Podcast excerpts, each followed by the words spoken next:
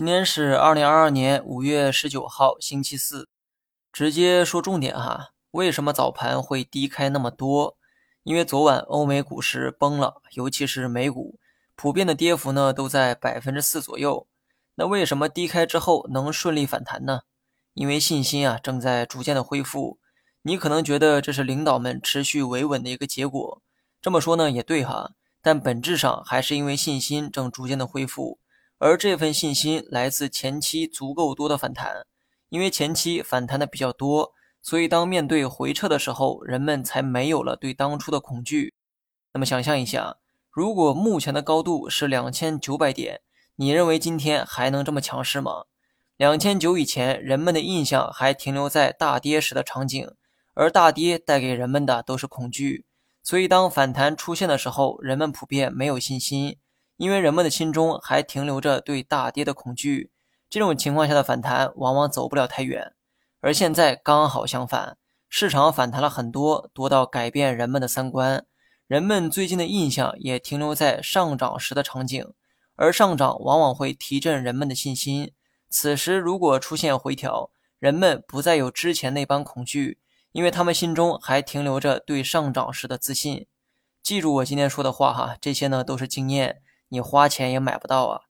今天强势的板块呢还是那几个，也就是半导体、新能源为首的科技。原因呢我都分析过了，因为疫情啊得到控制，供应链的运转逐渐恢复常态，产能问题得到了很好的解决，所以呢股价也迎来了超跌反弹。那么仅从目前的走势来看，科技成长股的这个涨势啊还在延续。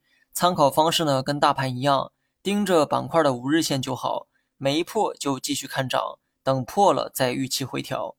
有人问，疫情开始好转，但为什么这个消费股没有上涨呢？这个问题啊问得很好哈。我认为原因呢有以下几点。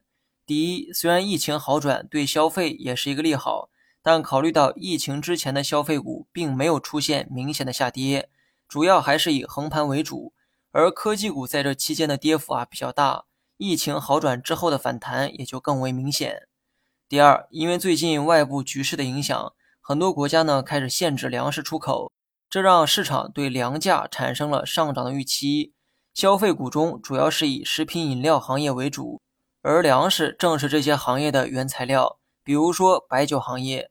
原材料有涨价的预期，企业的这个利润就有被压榨的风险，所以短期股价并没有跑赢市场。但是呢，你不用担心消费股的价值哈。长线一定能给你带来稳稳的幸福。